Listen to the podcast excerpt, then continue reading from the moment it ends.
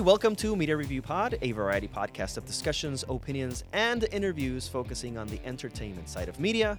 My name is Richard Santiago, and today we will be immersing ourselves into a multiverse of butt plugs, raccoons, fanny packs, and bagels. Here to help me unwind this chaos is my good friend, Jerry White. Junior, Jerry White Jr. Jerry White Jr. We can't we can't give my father the credit for this work. You're right, Jerry White Jr. I'm sorry, man. I'm sorry. That's all good. It's all good. Jerry and I, we we got together last time. We spoke about uh, the Matrix, and uh, before we started talking about everything, Jerry was telling me that he was feeling a little bit under the weather because he had the coronavirus booster shot. But what happened? Right. That's right. Well, first of all, I want to thank you for having me on an episode where we're not talking about the Matrix. you're, um, yeah, you're welcome. um, but yeah, I thought in that moment that I was having a, a, booster reaction, even though I did not have any reaction to the initial uh, two shots. But no, I just had straight up COVID. I had Omicron, like so many people. Mm-hmm. Um, Christmas Day is when Omicron, um, I guess, really started hitting me um, and I didn't know it was um, actual having COVID until two days later. But it all worked out. Um, you know, I, I, had a mild case um, and got over it, and it's been a few months now. But yeah, I uh, I also taught my last class and did a podcast both while sick with COVID. So the show must go on, and the show did go on. Awesome, awesome. Well, I am here to tell you, well, you already know, but to tell the rest of our audience that I also had a bout with the Rona lately, and Dang. it it was fine. It was I was I was it was okay. I had mild symptoms. Um, it wasn't great for maybe a night or two, but I survived. It it was a little bit um difficult for us because we have two kids and we want to kind of keep them isolated. So the no kissing thing and the mm. we uh, we were eating in the balcony. They were eating in the back of the house outside, and it was just for a week. It was chaos here. Uh, but we've survived. The kids are fine. They didn't get the virus. Right. And uh, and on with the show, man. So right uh, so yeah. So now that that's out of the way, Jerry, I understand that your festival is accepting submissions right now. So can you tell us a little yes. bit about that? Absolutely. So, Vidlings and Tapeheads uh, Film Festival, we celebrate unconventional storytelling uh, in short films, 15 minutes and less. And the festival is taking place in uh, August, end of August 2022 in Detroit, Michigan. Uh, if you just Google Vidlings and Tapeheads, uh, since those words aren't used too often, you'll immediately uh, find either the Vidlings and Tapeheads website or the Film Freeway page mm-hmm. where you can submit your weird, unconventional short story film. All right, so mm-hmm. cool. So, uh, so what are the dates again for for your festival? Uh, uh, the fest is August nineteenth through the twenty first. Uh, so that's a Friday through Sunday. We are in talks uh, to have a Thursday night screening but that hasn't been locked in yet, so I can't really speak to it. But certainly that weekend, the 19th to the 21st. All right, cool, cool. So I have been doing some stuff uh, that are not related to media at all. Okay. Es- especially a sport, and this is this is a very uh, how do I, how do I explain this without sounding too um, obsessed? But I'm talking about a little game called pickleball. Shuffleboard? No. Oh. pickleball. Have Have you ever played pickleball? No. All right. So think. What's of, pickleball? All right. Think of this. Think of this. Okay. So the court is the size of a badminton court. Okay. So it's roughly half of a tennis court. Okay. The net is the size of badminton, but it's low to the ground like tennis. You play with a wiffle ball, but it's harder. Oh, yes, I and, have seen this. And you use a paddle. Right. And this game is awesome. I, I I can't tell you enough how much I have enjoyed this past year of just playing pickleball. And I re- recently this past weekend I played in a tournament. We won silver medal 3.0. Congrats. Thank you, thank you very much. But it's it's more than that. It's just it's not just tournaments or anything like that. It's just I, I can't I- I'm th- sometimes I'm just sitting there saying when when is the next time that I can play this game because it's it's literally it's like an obsession. Wait, did you find that? Oh, this isn't a game for old people after all. Or did you find, oh, I'm becoming an old person? wow, that's a loaded question. No, no. Uh, okay, so no, no. no. I have always, well, since I was, I don't know, like 10 or 11, um, I learned to play table tennis. And that has been my sport ever since. Table tennis. Oh. I, I really, really, I have a table tennis here at home. I love table tennis. And so one day, I I also like tennis. I, I played tennis since I was a kid. I was never great at it, but you know, I can I can play. I can play tennis. And so one day I'm just scrolling down Facebook and I see this ad that says this new game taking the United States by storm. And so I click on it and it says, Do you like table tennis? Do you like tennis? Do you like badminton? So we have a game for you. And it's kind of all rolled into one. And it starts it starts explaining what pickleball is. And then I click Wait, on- is this a newer game or has it actually been around for years? it's it's been around since I think since the 60s maybe.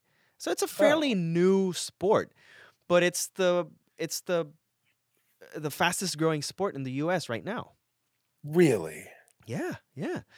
And so I I start researching what what the hell is this sport? And lo and behold, near my house, they start offering free classes. And I go and you know, a month later I have my own paddle, my own balls, and I find myself going like 3 times a week on the court. You meet people cuz usually play in doubles, but it's it's a f- fair quick uh, it's a it's a quick turnaround uh, between games and so you're able to kind of switch partners and rotate and it's it's a social thing and it's great i love it i love it so it's it's been part of my life for the past i would say year and a half Wow. um, and I got one of my good buddies from from college who lives near my house. Uh, I got him involved as well, and now he's obsessed. He's he's even more obsessed than me because the course that he that he has near his house, he doesn't even have to reserve or anything. He can just go there and practice, and he's a beast now. Um, anyway, all of this is to say that anyone who's listening, please check out this sport because it's so awesome. I'm I'm so sure that you're gonna enjoy it, and I'm pretty sure that if you Google pickleball near my place, you'll find some place within 20 minutes from your house. I, I used to have a thing for racquetball when Mhm. I went back to undergrad.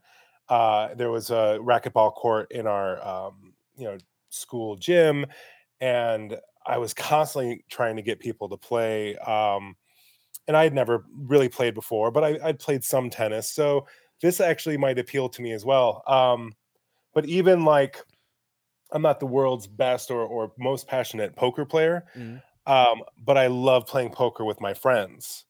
Um, and I definitely don't like to play basketball, uh, despite being a tall person.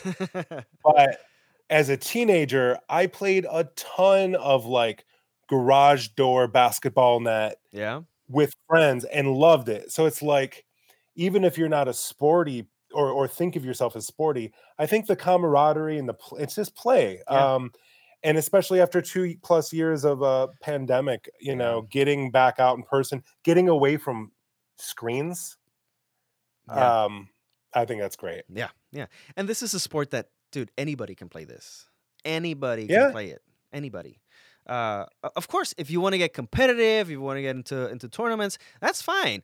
But if you just want to play for fun, it's a game that lends itself for any age, any. You don't have to be in like peak physical shape yeah, or yeah, exactly, yeah. exactly.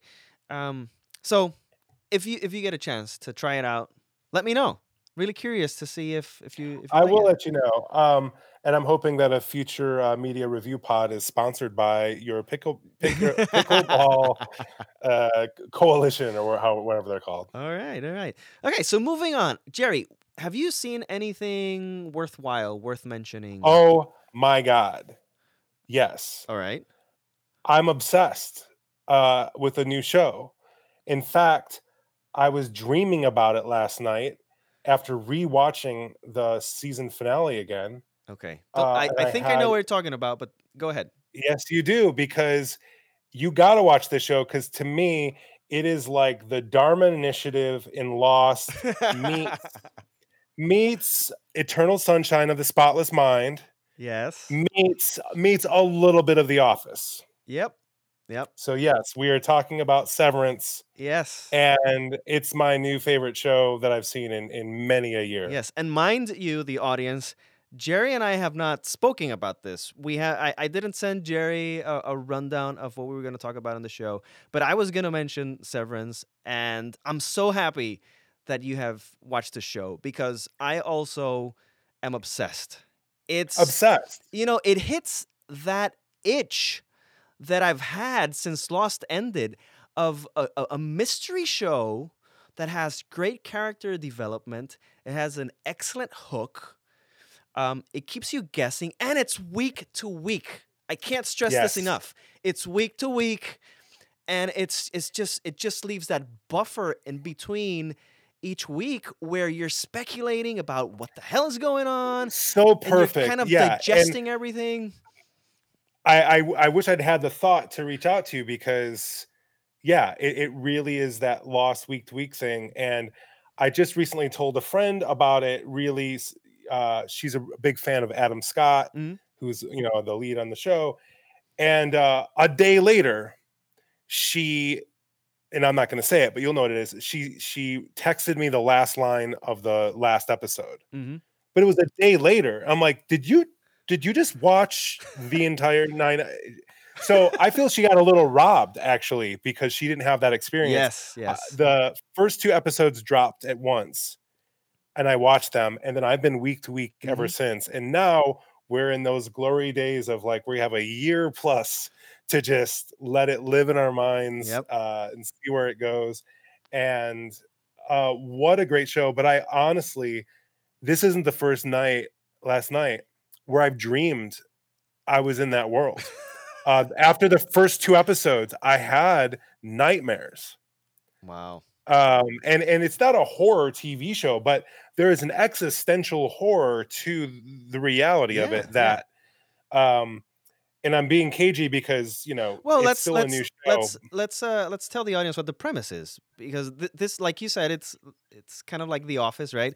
So in this world, there's this big corporation that has developed some technology where they implant you with a chip, and they are able to separate your personal life from your work life, and they right, advertise the it- ultimate work life balance, Yes, as they yes. say. That's how they that's how they advertise it, right? Um, so in your personal life, you have no idea what you do in your work life, and vice versa. The person who is down there has no idea what your life is in the real world. And I say down there because they literally go to it's like deep down in the basement. That's where they work. And the production design in this show is amazing. You have all these hallway corridors of just white walls where I'm sure that the actors got lost just being in there because you can walk and walk and walk. In that first episode th- that's the first thing you see. You see adam scott just walking for like feels like two minutes and he just doesn't go anywhere. He's just going left and right and left and right. It's like an abyss of white walls.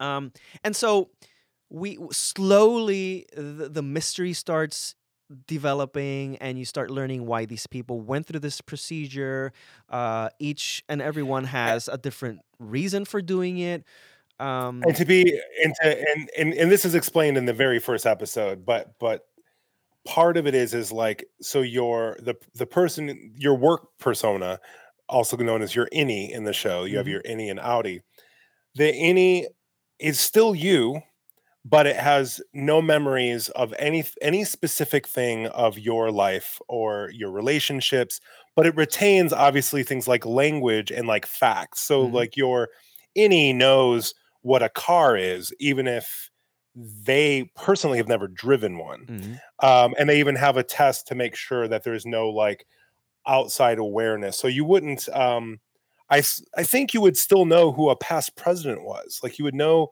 some facts you Mhm. would just know nothing about your specific life outside Right. Right. um, so sorry continue No, no, no, no. That's that's fine. I I don't, I Mm. don't want to say any more any any more uh, from the show because I don't want to ruin it. Um, because it's one of those shows where if you say a little too Right. much, it'll kind of ruin the experience. yeah and this is one you absolutely like look if you want to watch a show that that gives you those uh early lost seasons dharma initiative vibes just go in trust us trust you know uh the show i mean ben stiller is the, one of the main directors and he does a fantastic job on the show uh and there is some levity but it is you know not a straight up comedy but do yourself a favor do not google anything. Hmm it's like you know if you're in season two of game of thrones you don't want to like and but you've never seen season one you don't want to google it like you you're just going to ruin a lot for yourself. So obviously season one just ended um there's a good year at least before season two is going to be out Yep. so you have some time but you got to dodge spoilers because it was so nice going into the show knowing nothing. It's just a com- it's not based on anything it is a completely new thing uh, and while we might compare it to things like lost it- it's its own thing and Yeah, it's it's Um, it's kind of yeah. in spirit, right? This this whole mystery box kind of um, evil corporation type of thing. Um, but but of course, I mean it's it's a completely different show from Lost. What, but what- also unlike lost i get the sense that they the writers may not know every answer but just in the way that the first season shaped up and revealed itself and you know it has a, a, really wonderful uh, cliffhanger they're not making this up as they go along like they shot all of those episodes at once edited all of the episodes and then released they know what this is and that's something that didn't always happen with lost yeah, well, it speaks to the times that we're living. Right. I mean, this show wouldn't exist without Lost. Plain and simple. 100% I mean, 100% Lost was made in a world before streaming, in a world Yep. before uh, TV shows became instead of and it was a network show, not even an HBO show. net- network show, and it's fine. I well, Lo- uh, he, I'll preface this by saying, Lost is my favorite show of all time. So I love it, flaws and all. It's one. It's my favorite show. Period. Plain and simple. Um, I get that Lost stumbled in some places, but Lost was a show that was made focusing on developing characters. Without these characters, without those writers developing those characters in the way that they did, Lost wouldn't have been the immense hit that it was. Yes, it had the mystery, and yes, it had those amazing sequences of action, and it felt like a movie on TV and all of that. But at the end of it, it was all because of the characters. Um, it's a show that was made in the mid 2000s where uh, uh, episodical shows were everywhere. This was this this was a show that took its time. Um, it's an like as you said, it was a network show. It had 24 episodes in the first season. Of course, Jesus. the writers aren't gonna know everything. They are not gonna. It, it, it was impossible. I mean, you're you're people people keep criticizing Lost because yes, ah, they didn't know they were making it up. Sure, they've never said otherwise. And if you think about it, it was literally impossible for them to know each and every piece of the show because when that show was being made, that wasn't the norm. It's the norm Right. now. You know, we live in the we live in the world of of of Netflix, of Apple TV Plus, where you have mm-hmm. showrunners and writers that get together, they hash out an entire season, and they have the benefit of shooting it as an entire piece without any influence from uh, executives saying, hey, w- we need to focus on ratings, without focusing on what the audience is saying. None of that, because it's already done. It's done. There's no way of doing a Nikki and Paulo and then fixing it several episodes later. Right? Oh, why did you have to make It's me think it's of that? I dude, I- I love that that happened. Even even though it's a blemish on the show, I love that it happened because it speaks to what the show was. I mean, they they knew they knew as they were writing those characters, they knew that they weren't working. And right, and and then as those episodes started airing, they kind of saw that the the audience wasn't reacting as they expected either. And so they decided to nix them. And it's great. Go ahead. I have a question. I know While I know you I know you're I know you're about to burst. Go ahead. No, no, I'm good. But my question is, can you remind me or explain to me what the fucking smoke monster was? well, people haven't people who haven't seen Lost, uh, I can't I can't No. Why are you worried about spoiling Lost? You just told them the biggest twist that That's such a huge- Guys, that's that's the least of your worries. Trust by me. the way, um, yeah. Well, look, uh, you, said you said uh, your friend told you about the last two lines from from Yes. uh, from Sever- from Severance. Um, that's straight out of the Lost playbook. I mean, well, that's why that's why not pla uh, Penny's boat is on my mind. It's that level of uh Yeah, yeah, and and it's we. I can talk forever about Lost. I don't. I don't want to. I don't want to. I don't want to keep uh, uh, filling the airways with my love for Lost. That's probably for another episode. Uh, I'll say something. Let me yeah, go ahead. Oh, just real quick, and, and I and I can be cagey about this. And this will not be a spoiler for people because I don't like to spoil things. But um, I think I can say this much about the cliffhanger of season one of Severance. Mm. What I find fascinated about it, if we compare it to say Not Penny's boat, the Not Penny's boat moment is a moment where a main character and we, the audience, learn something I guess kind of shocking or surprising at the same time. What's great about this show, the the um, and that it still works, is this big twist we've learned in a prior episode. hmm But what's happening at the end that final episode is that characters within the show are learning the twist It's a payoff. and the fact that that we care like we so badly like we already know as an audience we want them to know we Mhm. we're rooting for them to like achieve and i think that that's just um you know i could imagine in a writer's room where maybe they wanted to do more of a not penny's boat like reveal to us in the final moments but i think that this is such a more it, it- well it speaks to your point about like they've developed these characters in this world so much that we care that this is not a Keyser Söze moment where we're like everything is revealed it's it's more that we care about these characters hmm But a- and and to kind of tie it together, um, even though they they are different in the way that they hit us because one we already know and the other one we're kind of learning at the moment. They are both character based. Yeah. Okay. And and even though that that thing that you're saying, not Penny's boat, is not the end of that season, because the end Oh, of that season no, the end of that season is well. I, I don't want to. I don't. Okay, I'll I'll bleep it. It's that's the end of the season. not penny's boat is just an episode Yeah. um cliffhanger Yes, sir. wow Yep. wow Both of those things are character based. It's not just uh, uh, something surprising that happens, right? It's it's a cliffhanger based on these characters that we've come to know, that we've learned to love, and it'll affect them somehow in the future. And it works perfectly.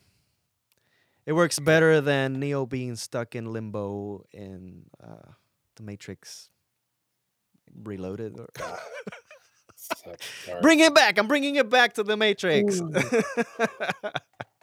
I've been through some. You know, when we first talked about the Matrix a couple years ago, never did I dream that there was going to be another movie, and then also never did I dream it was going to be as like crappy and underwhelming as it was. Just, I at least thought there was going to be insane, over the top, awesome, cutting edge VFX special action sequences, and didn't get that. Yeah, yeah.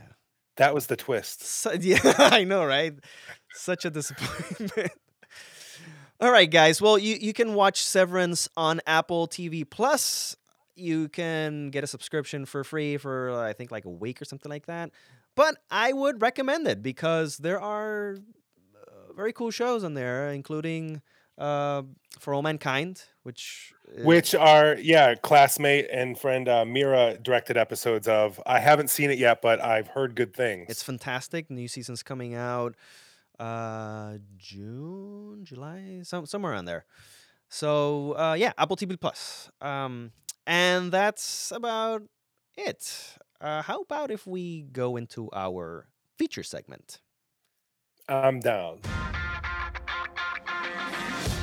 Our feature segment is about this little movie called Everything Everywhere All at Once.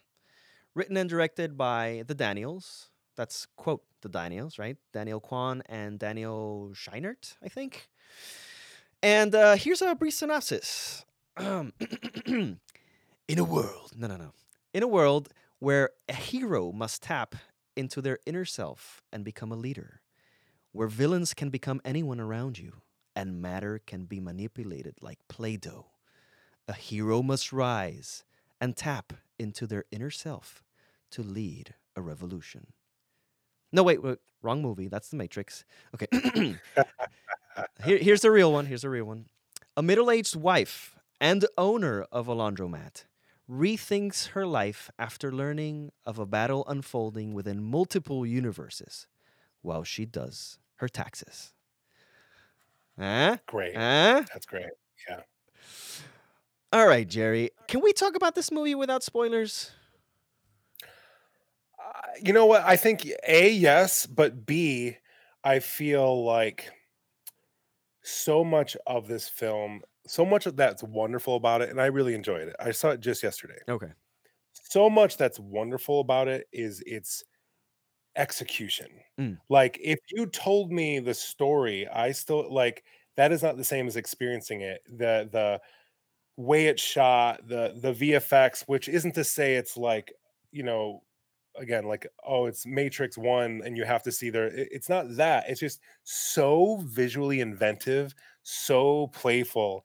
Uh so it's like really fun. It is um like those cheesy um you know rolling stone reviews roller coaster it is a roller coaster ride of a movie Yeah. um so a i think that we could even talk about major plot points and it wouldn't um like be a problem for people's enjoyment Mm-hmm. but that said just going from the trailer and going from that synopsis um you talk about multiple universes and i think that already gives you you know one of the big that, that's not a, a spoiler to say that you know um I mean, that's a conceit, different- right? That's a conceit of the movie.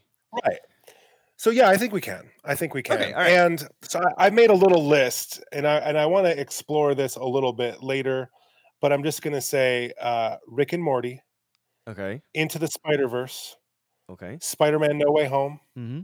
Loki the tv show Yes, sir. doctor strange multiverse of madness Mm-hmm. all of these deal with a multiverse and everything everywhere all at once um, to its benefit utilizes i think a lot of the fun conceits that you can do with a multiverse and then if i have a critique it's that all of those other things i've mentioned exist i guess except for doctor strange it's not out yet Mm-hmm. but Rick and Morty has so thoroughly explored the the depths of how ridiculous an infinite multiverse is to where you know universes where it's you know cars or no no phone people that talk to phones that look like human it's just like any ridiculous thing you can think of so this movie uh flexes muscles like that but it's in a world where we have already been experiencing that to some point Yeah. so I'm not going to say it's it's worn out at this point, but I think we might be getting close to achieving multiverse critical mass.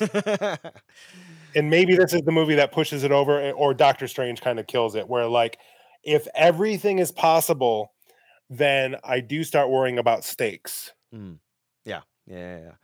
I don't, I don't think we'll reach critical mass. Uh, just just think of the whole superhero genre. I mean, how much superhero can we take?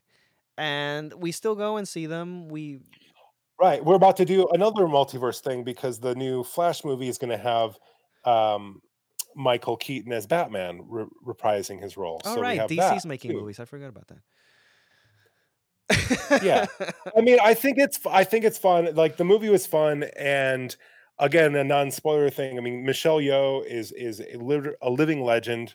She's Yeah. she's just been great in so many things. But how often do you see you know you know later middle aged you know protagonists, um, especially women, who are you know live a, a rich interior life, but also like are kicking ass in some. And you can see that again in the trailer. There's Mhm. It's Michelle Yeoh, so you're gonna have her do some some kung fu at least. Yeah. Um, but yeah, there's a lot of they still manage to do things that I haven't seen before. And her like really mundane day to day is, you know, running a laundromat, which does speak to a lot of, you know, um, immigrant stories, especially Asian American stories.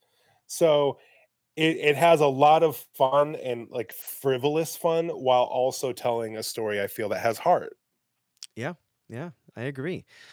Um, yeah, I think I think that this movie is basically an assault on your senses. Um, it's it's chaotic. It's weird. It's so weird. There are so many weird things that happen in this movie. Like you were saying, the Rick and Morty stuff. Um, it's cathartic. I can't I can't really say much, but this movie was was very it touched me. It touched me in in a, in a very specific way. It's funny like a like a Stephen Chow movie. Um, Yes, actually, it's a great uh, yeah, it, it goes. There are moments where uh, it just goes full on Looney Tunes, and it's just fantastic. It's um, I don't know. I was in awe of the filmmaking. Just the editing was insane. Um, the cinematography was. uh, The, the, you, you, I'm thinking about uh, my thesis, and I remember I had specific cuts that I needed to do because my thesis was basically in a dream state where you're one place and then you're in the other, but at the same time, and things are similar in one place and the other. So the production design kind of has to uh, imitate what's what's in one place and the other, so that it matches when you cut. And the the the actor has to fall in one place that's exactly that matches exactly the same Mm, mm, screen mm. position as in the previous scene. So I'm just thinking We're talking about fragmented or fragments? fragments. Forget yeah, frag- fragments, fragments. Um, fragments. and so I'm thinking i- i- it was it was overwhelming for a, a, a seven minute short film, and Oh then extrapolate this to a two hour movie. These guys must have had a pre production planning that's insane. Yeah, the previs on this in a in order to do, and again, I don't I don't think it's a, a great uh, uh, spoiler or anything to say. Like you're saying, just just match cuts alone. That we're gonna like say have this character sitting sitting down. So we start the A side of the cut. They start to sit. And the B side, as they sit in the chair, they're now in a different location. hmm But it wouldn't just sometimes be two. You might go five different places between that sit. Yeah. Um, and and costume changes, but you have to keep them in the frame because they're match cut. hmm Um, so visually, yeah, just so like I was saying, like the the if you just for me, I think I mean I I never want spoilers, but had I been told what the the overall plot, you can kind of get the plot early on. You you can guess where a lot of things are going to go, hmm and that does not matter because it's just so fun, and you just are going to continuously be surprised. Um, yeah, yeah. the costume, um, and and you know what? For this film that feels big, um, I think it was very minimalist at, at points. Um, Mhm. Just thinking about the climax, it's it's big, but if you think about it, it's it's really it's it's not like an Avengers type of thing. It's not it's not like uh thinking about the Matrix. It's not like a Matrix big type of climax. and yet somehow feels bigger Yeah, exactly. in a lot of ways, Exactly. right? Yeah, yeah, yeah. Um, yeah, and I think character based too. By the way, I had read prior that the male lead was uh, is his name uh, Ka Kwan or K. I've, I I Oh, don't think I've heard Ki- it spoken aloud. Yeah, no, it's Ki Hui something. Ki Yeah, the the guy from the the Goonies. Well, from Goonies and uh, Indiana Jones And, and, the yeah, Temple yeah. of Doom. Ki so Hui it's Kwan. funny because Ki Hui Kwan. Kihi Kihi Kwan. So it was about three quarters of the movie until I finally recognized him. I had like somehow forgot. Yeah, And I just thought he was some actor. And then I like saw, you know, Mhm. across the years. right. I'm like, oh right, right. and it's and and he's great in it. And I read later, you know, that he worked with uh, as an AD for Wong Kar Wai. yeah. Um, which which again, I don't think this is a spoiler to say that there's like some visual illusions Oh uh, yeah. a s- to Wong Kar Wai, which Yep. is clearly an in joke. But also he did. But it uh, works, done a lot even of mar- though even though it's uh, it's kind of like an inside joke. It works so well with what it's trying to to come across. yeah, you don't need that. That's just like a bonus if you know. Right. But you don't need to know that to because you're right. It's completely character motivated and story motivated. But he also, uh, in real life, worked as a um, martial arts uh, choreographer Mhm. and did his own stunts in this movie. And and so, um, I'm all for um, his renaissance and hope that this leads to. Because I read that he said he saw Crazy Rich Asians Mm.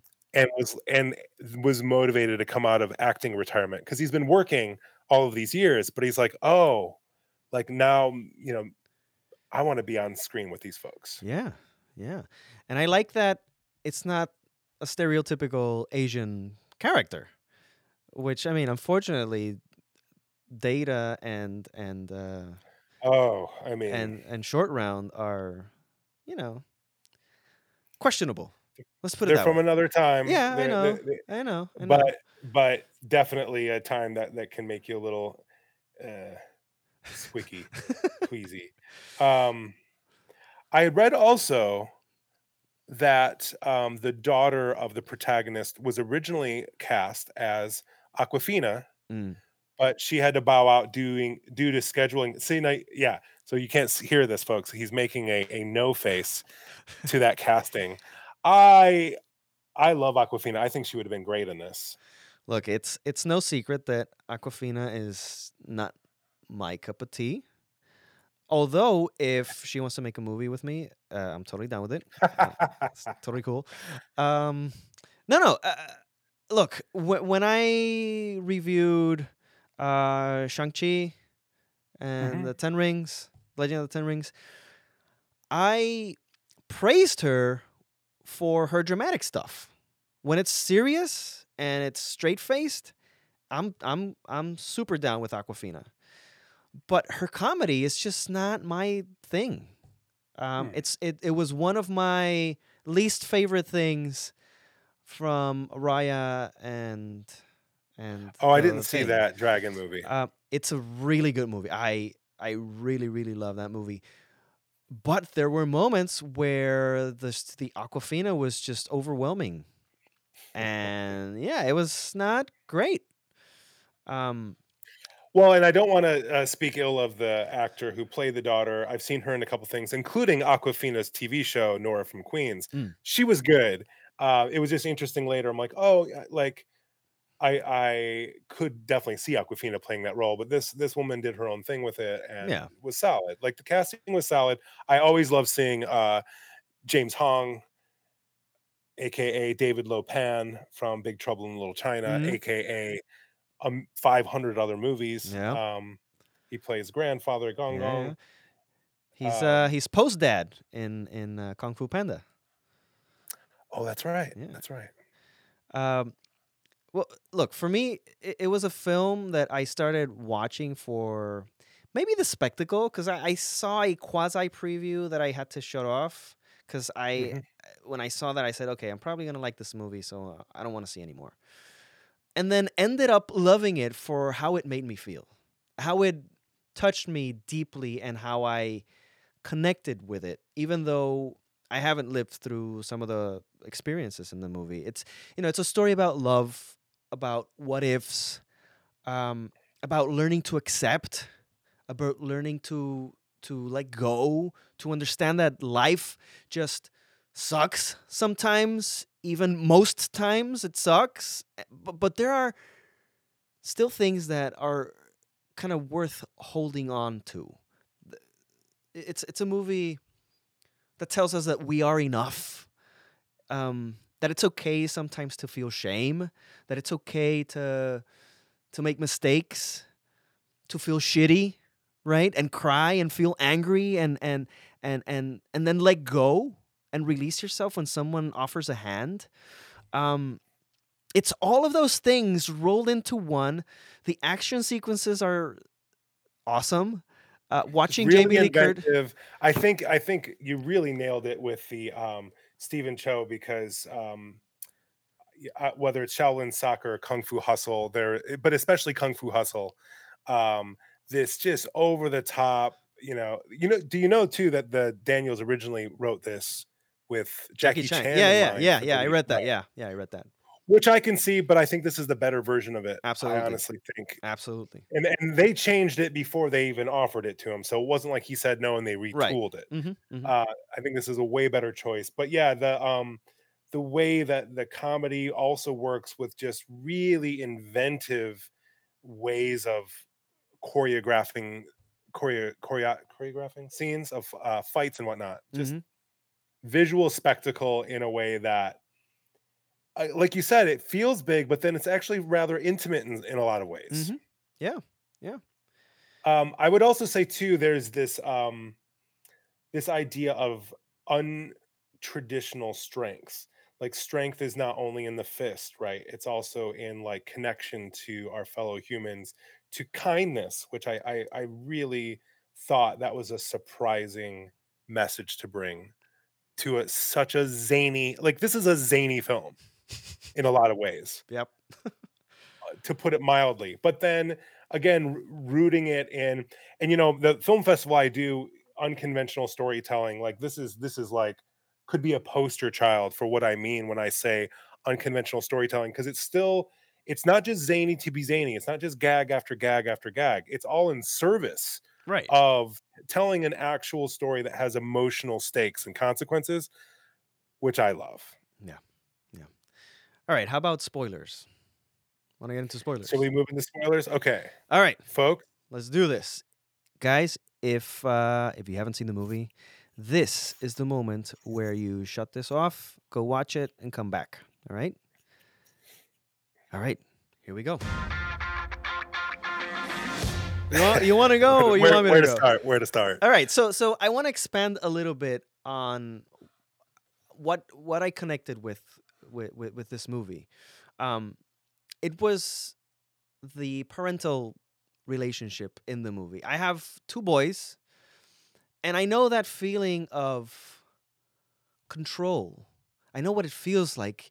You feel like you want to like you want to steer their lives, you know, and help them succeed in every aspect. You want to protect them, um, even from the silliest things. You know, like when they're kids, when they're babies, uh, it's in the playground, right? You watch them go the steps, and you kind of want to be behind them. Kind of just be careful when they go down the slide. You either want to go behind them. Um, it's it's that protecting instinct that that kicks in. Um, and then school comes along, and you want to protect them from kids and bad behavior and germs, and so I, I I get it. You know, all that crap gets into your head sometimes, and it could just get to a point where you you're not quite listening to their needs. You're just more focused on what you think their needs are, and you forget to listen. And that final moment when Evelyn and Joy embrace. You see them both let go. They've they've kind of broken that barrier where they can finally start communicating. You know, Evelyn, um, she learns that even though nothing matters, because you know that's that's one of the key things in the movie that nothing really matters. Um, it's all bullshit, right? As she as Evelyn learns this, uh, uh, um, within everything in the universe that seems petty and and and unimportant, there is her daughter. There is joy. And it's those little moments, those little specks of universe that are worth holding on to. Um so so yeah, that that was my big spoiler thing. well, I've got I've got some spoiler bits too. I do want to say that and that again, this is why I brought up Rick and Morty, uh, Spider Verse, these other things, um, because I do think it's, it's it's potentially dangerous when you establish like nothing matters. Um, but with this movie, and because it's a finite movie and not trying to be an ongoing Mhm. cartoon like Rick and Morty, what they end up saying is um, is something that I believe in actually myself. Uh, I believe that nothing necessarily objectively matters, but we can choose what matters. Right. Like we and, and so and I you know she's choosing like my daughter matters. But I have a question for you because there's this is kind of like one of the main points, and I'm not quite sure what the movie is saying. So maybe you know. So uh, Evelyn, um, you know, one of the biggest life divergent points for her is as a young woman when she decides to go with her husband, you know, her boyfriend, against her father's wish- wishes, Mhm. gets in the car. We see this multiple times in the film, and uh, you know, and she lives this very humble life as a, a owner of a laundromat, and you know, he's potentially seeking divorce, not just in this universe. There's several universes where he's he's seeking a divorce from her. Um, so there's a point toward the end of the film where she confronts her father and says, "How could you let me go? Like, how could you let me go?" And I'm not quite sure what point this brings up. Like, like because we're mirrored with joy, right? So, so on one hand, you want to let your kids go live their life Mhm. which in a way is what James Hong, you know, the grandfather does. He's like, I can't control her life. Like, if she's made up her mind, that's her life. And I feel like with her daughter, whether it's because her daughter's gay or her daughter just has different agenda, she lets her go, but then she then goes and gets her as the rock. She tumbles off the cliff. She reaches into the ba- bagel world. But I don't know what this means because does it mean that is the story that like like James Hong like as a should have like locked her in a room and not let her marry someone because that's not how life works either. Right. Like you do have to let someone go. Absolutely. But then they're literally saying in the text of the film, you why did you let me go? And then it's like I am gonna not let my daughter go. So I don't know what to make of that. Well, the, the way I read it was it's not it's not a literal letting go. It's more of uh why did you let me go and just shut me off? Cuz that's Oh, so like uh, uh like he doesn't agree with who she chooses to marry. exactly. Okay, And but And then he sh- doesn't have to stop talking to her, which is what he did for Right. years. Yes, exactly. So he, he he's basically ostracizing her from his life. And and they probably call each other and hey, I'm I'm still alive and that's it. But as far as building that relationship, father-daughter relationship, that's what I think that she's implying and that's why she goes after her rock daughter. That's why she embraces Joy at the end even though Joy doesn't even want her to embrace uh, her mother to embrace her. Um, it's it's okay. I'm I I I get that you don't want me probably at this moment in your life, but I want you to know that I am there for you. Okay? I am listening to you. There was a moment in the movie where I said, "All right, well this is this this feels like an allegory for um for depression, for a parent dealing with uh, a a, a son, a daughter who is going through a, a depression state. and even suicide. I mean, and the daughter is suicidal. yeah, and right. having and having suicidal thoughts. And so Mhm. it's it's a it's a way of of reconciling all these ideas of uh, you shut me out, you're not listening to me, uh, and then her saying, "I'm here for you. If you need help, I am here. I'm extending my arms to you. Um, even if you don't want me now, I want you to know that whenever you do need me, I will be here." Well, as a follow up to that, what does it mean to you that Evelyn's character continues to still articulate her her opinions of her daughter's life like but you know you are getting fat um still still like because i feel like in a typical movie a really typical movie at the end she's like you're beautiful however you are but in this Right. she's like but you know what you are getting fat like she's not compromising herself either No, I and, and and that's that's where you and I can probably have a barrier because I think that's a very cultural culture specific thing. Right. Okay? Um there is a version in my culture of that where every time you go see your siblings or you know or or, or your aunt they they tap your face and they say, "Oh, you're you're you're you're you're a little fatter," uh, you know, things like that that are are meant as as a, a, a kind of poking you, saying you're a little bit fat, but uh, but at the same time, it's it's you know it's out of love yeah, it's out of love. It's part of tradition. It's you know, um, and and I cannot speak to the Asian experience because that's not my culture. But I think I, I'm pretty sure that that's that's something Oh, very specific No, for sure. them. I remember having a chat early on in film school with Yeely, our mutual friend, Mm. and Yeely literally telling me that that's something that her mother would say to her often. But Yeely also would say it to me, like, "Wow, you're fat," or and then when I lost weight, she's like, "I think I liked you better when you were fatter." Uh, it- like, things that we tend not to say. But yeah, my my experience has also been it is uh, an element embedded in the culture. Um, I just found it i- in- interesting too that they decided to. Well, what I think what I think is going on also is that Evelyn's not going to pretend to be something else either. Mhm. Like I'm going to accept you for who you are, and you're gay, and that's fine, and and you want to do. But also, I still think that you should eat better, and I still like.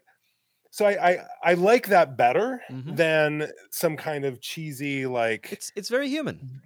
It's Right. very human. but I wasn't exactly sure like what that meant. So here's I have a critique. Yeah. And this is this so the Rick and Mortyization of multiverse. You can go so far with things that to me I don't know. It's like really zany, but the hot dog universe and the Raccacoonie Yes. like it's really fun it's really fun but it's so like it's so rick and morty esque that maybe it's just a taste thing but I I I would i don't know i think i don't like it Okay. Well, and, that's probably because you are immersed in, in Rick and Morty. I have seen maybe two episodes of Rick and Morty. oh Yeah, uh, yeah. Like I've said before, I can't get past the whole throwing up thing. It's just not my thing. Um, I I think that I I enjoyed so much the whole hot dog thing. It was because at first it's it's this crazy thing where she may she looks at something that's like a hot dog menu and then all of a sudden we're dropped into this universe where everybody has hot dogs for fingers.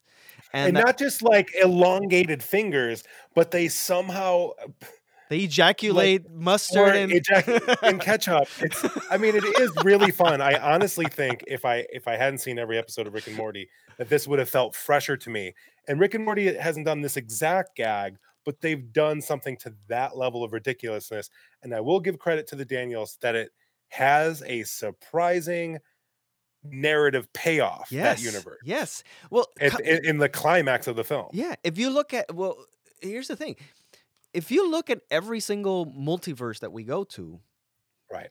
th- that we're focused on, they have They all matter. yeah, they they all have a payoff. Um, Yeah. yeah, I think I think that one was beautiful the way that they wrapped that up. Um, it was. I just. then- I'm, then- I get, I'm like, what? How could evolution? What is the? I mean, it's not supposed to be thought about. It's it's supposed to be cartoon logic. right. Well, well, well, also the fact that they learned to play piano with their feet, of course. Yeah, Right. because y- your hot dog, your fingers are hot dogs. So what are you gonna do? You're you're gonna you're gonna play the piano with your feet. It's it's the next logical thing. Of course, I love it. I love it. And then they start talking about uh, uh, ratatouille, but but she says ratatouille, and and And then and that then, and then that pays that off. shows later. So so goofy. I love the Rock universe. Yes, that's That another thing. great. We we're okay. So guys, um, th- when I was in the theater, I could feel I could feel the the people just going, "What the f- are we?" it was a solid two minutes of people just elbowing each other and going, "What are we? What? What?" Because there's silence and you're reading text, right? You're just listening to the wind and just reading the text and watching rocks talk. It's great. It's, It's great. It's I so love good. that. I love that. And what and I comes that, of that it- googly eyes payoff. Dude, and- everything, and- everything, and that, that googly eye thing from the beginning. Yeah. You know, because she, she's pissed off that her husband keeps putting them on the laundromat, but and it just it's it's payoff after payoff after payoff. Um, that customer that had the the the the, the long nose, right? She eventually is one of the villains. Um, and we haven't talked about Jamie Lee Curtis kicking ass. Oh my god.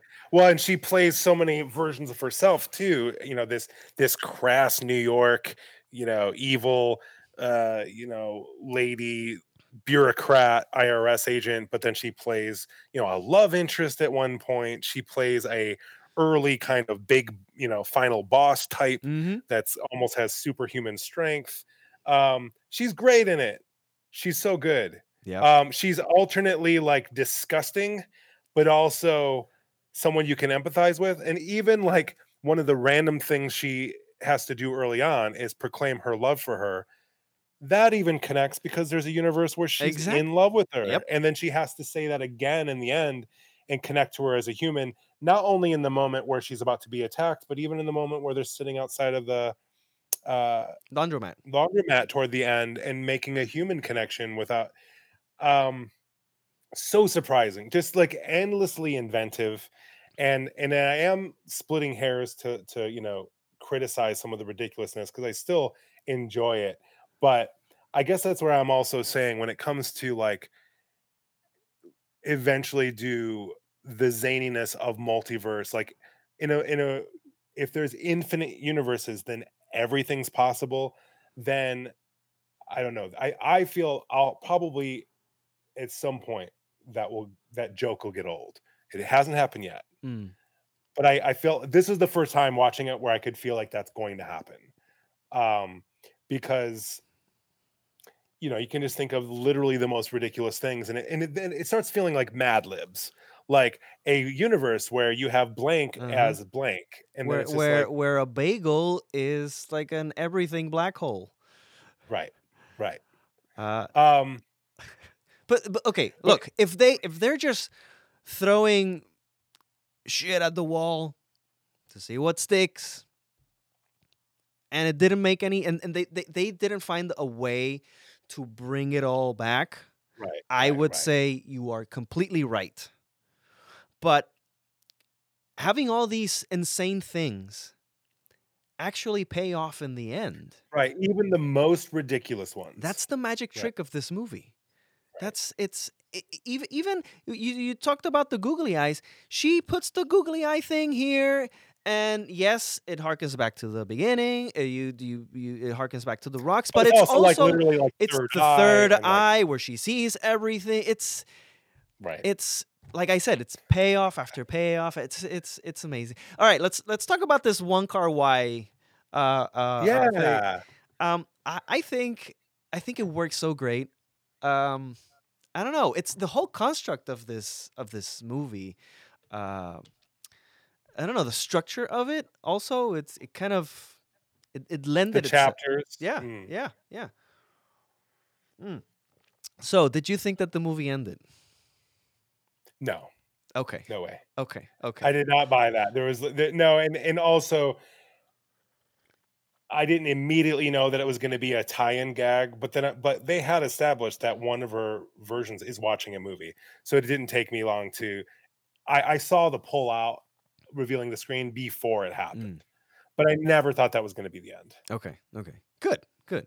And, and and why would it? Because the movie starts saying part one. Right, and, it's, And- it's and- just and too it's early. everything. Like narratively, they're not going to end the movie with her dying. That's Right. just. But I love the gag. I appreciated the gag Yeah. and the fact that the gag f- is following the own rules of the universe. Mm. If that was the first time that we were seeing her character watch a movie, that would still work. But the fact that it's even set up makes it even more like, you know, there they it wasn't a cheap gag. It was a built-in gag. Yeah. Yeah, yeah. Um, the slow motion also with the the rain. It's I don't know. This those those beautiful because it looks like like paint strokes. That's slow motion when they're outside. Mhm. Um, because there is a moment in this movie where it turns into this love story. Mhm. Um, and there's even that line where he says uh, something along the, the lines of, "Look, um, yeah, it's great that you're an actress and I'm I'm a well-off dude, but I think I would have preferred to have run off with you and do taxes." I would have enjoyed a life, you know, in a small laundromat doing taxes Right, with you. Yeah. So romantic, so beautiful. And again, this in the moment of him in his Wong Kar Wai mode in his suit. And he's so glasses, a sexy. He's, he's he's you know he's yeah, I mean they've made him so, you know, um, you know, not a sexy character. Um Yeah, because he's And- kind of a wimp, right? He, the universe Right. that we that we start off with with this guy, he's you know he's a wimp, right? Right. And um I was thinking about too, I think this is they they they don't like overstate this, but to me I think it's a beautiful message too that in the world where they are the best dressed and maybe the most financially successful, that by no means is the universe they're happiest in. She visits that and at one point even wants to like go there, but she Mhm. wants to go there because she's someone who's dreamed of a life. She doesn't know what the reality of that world is. And Mhm. and as we know in in our real universe, there are plenty of depressed famous people that are wealthy, that are lonely, that that no matter how much they achieve, they you know, she doesn't uh, appear to have love in that universe. So I I love that too. And and when he says I would have pref- I would have liked to have done taxes with you, I think it does allude to the fact that they may look great and fancy dressed. That doesn't mean they're happy. Yeah. Yeah, I thought that was a really yeah, uh, a husband and wife. Not only her relationship with her daughter, but like discovering her love for her husband and his fucking magic power, which I didn't see coming. But this his kindness being the way he fights. yeah. Oh my god, that's Yeah. so great. That's what And then the way unlocks. utilizes that. Yeah, that's that's what unlocks her third eye. That's when she becomes the one. She can even stop bullets. Um, Oh, okay. So, and then to, to make, because we always have to allude to the Matrix in some degree, but like here's a movie that you know ha- it's a twenty five million dollar budget as opposed to the Matrix Four with its whatever hundred plus million. So much more vision. I mean, this is like what you know. R- Apollo Creed is talking to Rocky about in Rocky Three, Eye of the Tiger. Like the Wachowskis, Lana at least lost the Eye of the Tiger yeah. to to to push like these Daniels, and and I don't want to just say it's because their age, because I want to believe that older filmmakers, and we know through uh what's his name who did um the Mad Max film, Mm-hmm. Mm-hmm. you can be older and be incredibly visually like uh uh innovative. Uh George Miller.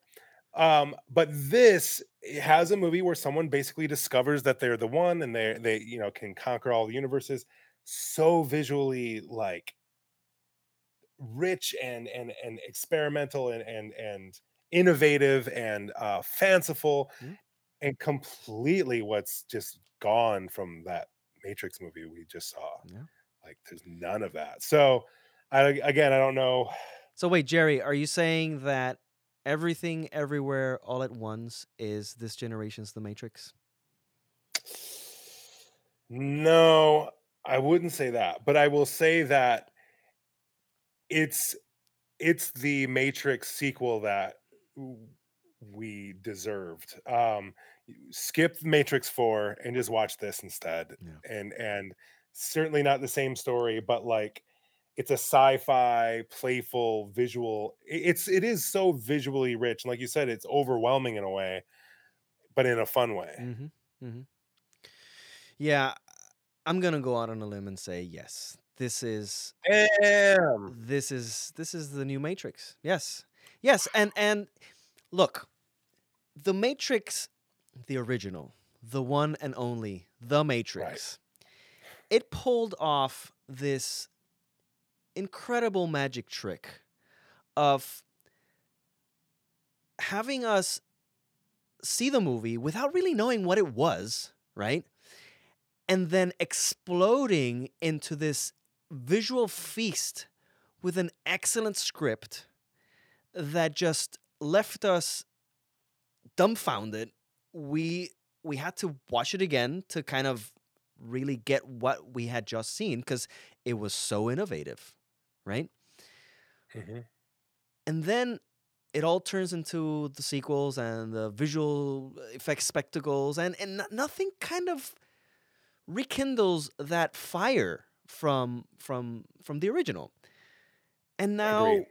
we get this movie that is not pretentious at all because i don't think it's i don't think it, it even tried to be the matrix No, you can't be this zany and be pretentious at the same time.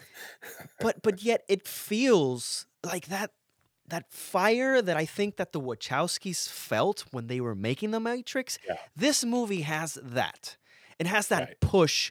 It has that we wanna we wanna we- we want to push the boundaries of what you guys have seen. We want to show you something that you haven't seen before. Um, we want to tell you a story that even though you have seen other versions of it, we want to make it our own. We we, we want to be a revolution in this in this new era.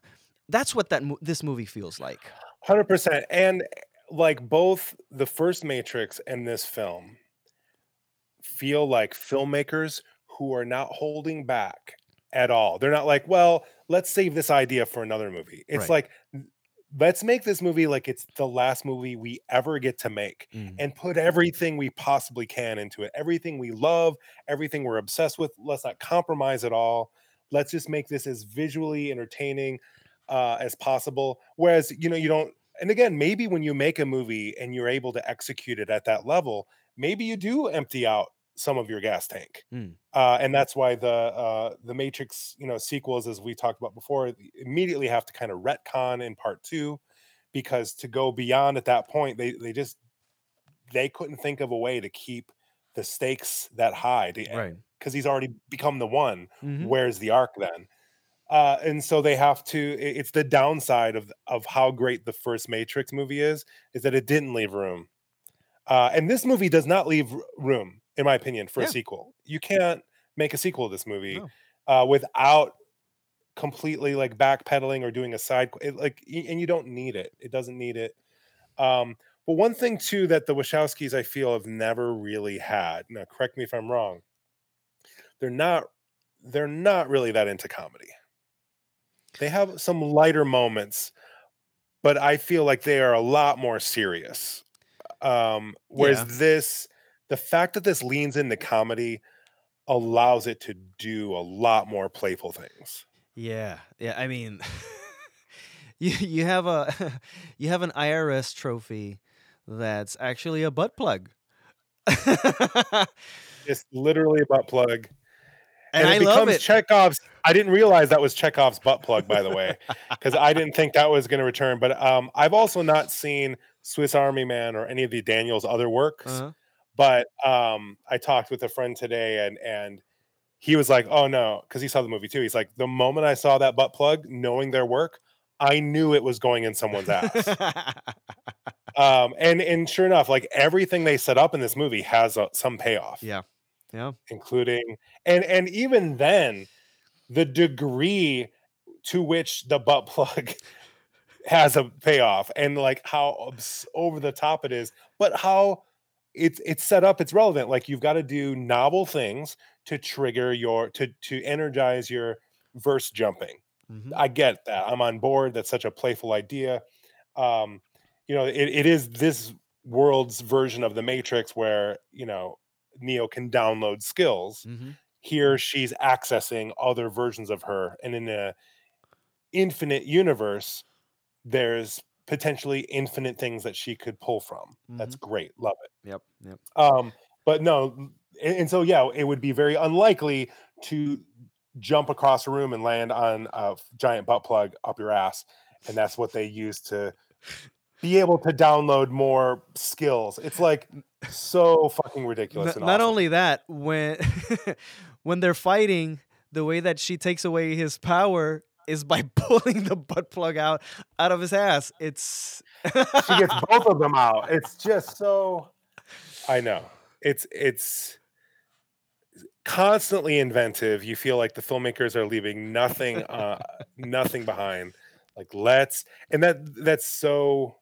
It makes me think. Uh, in addition to Stephen Chow, like some some earlier um uh what's his Terry Gilliam works Mm. with absurdity.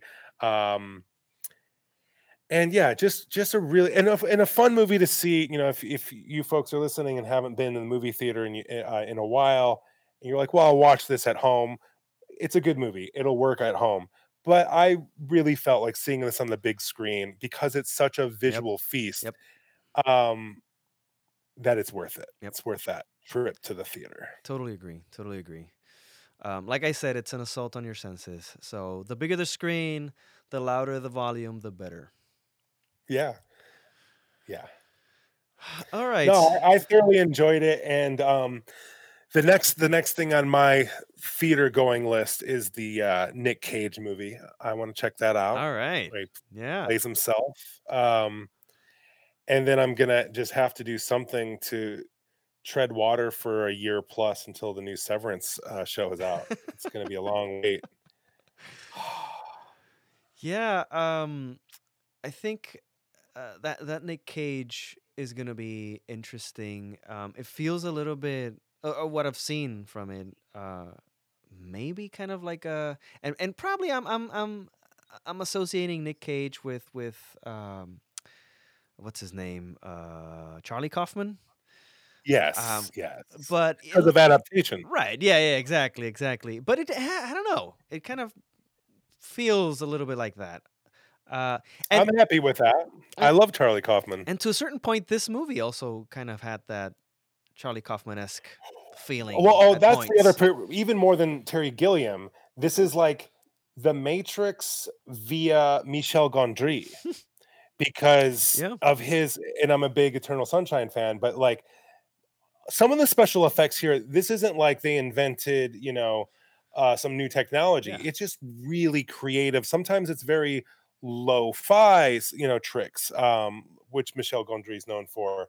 It's just inventive. It's just playful. Like you know, they in one universe they're pinatas, um, and she explodes a guy's head, turning it into confetti. Like that's actually not a difficult special effect, but it's just creative. Mhm. Um, so even like a little bit of uh shit, uh 1994 Jim Carrey the mask level, you know, the the villain in this has that kind of cartoonish reality warping ability. Yeah. Yeah. Totally fun. All right, Jerry. Anything else you'd like to say about this movie before we wrap it up?